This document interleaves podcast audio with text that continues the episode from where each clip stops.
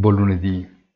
Il programma di acquisti della BCE è terminato venerdì scorso e da oggi ormai, in assenza di nuove decisioni che si è capito sono rinviate al 21 luglio, data dell'ultima riunione del Consiglio direttivo prima della pausa agostana, la mano visibile dell'Eurotower potrà agire solo limitatamente ai reinvestimenti dei titoli che arrivano a naturale scadenza.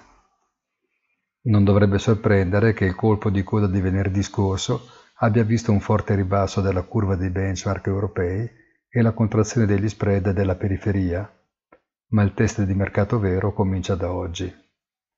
Anche i treasuries americani stanno flettendo considerevolmente, ma è altrettanto vero che le obbligazioni private, in particolare quelle a più elevato rischio, stanno accusando un progressivo allargamento degli spread che hanno superato ormai i livelli di guardia.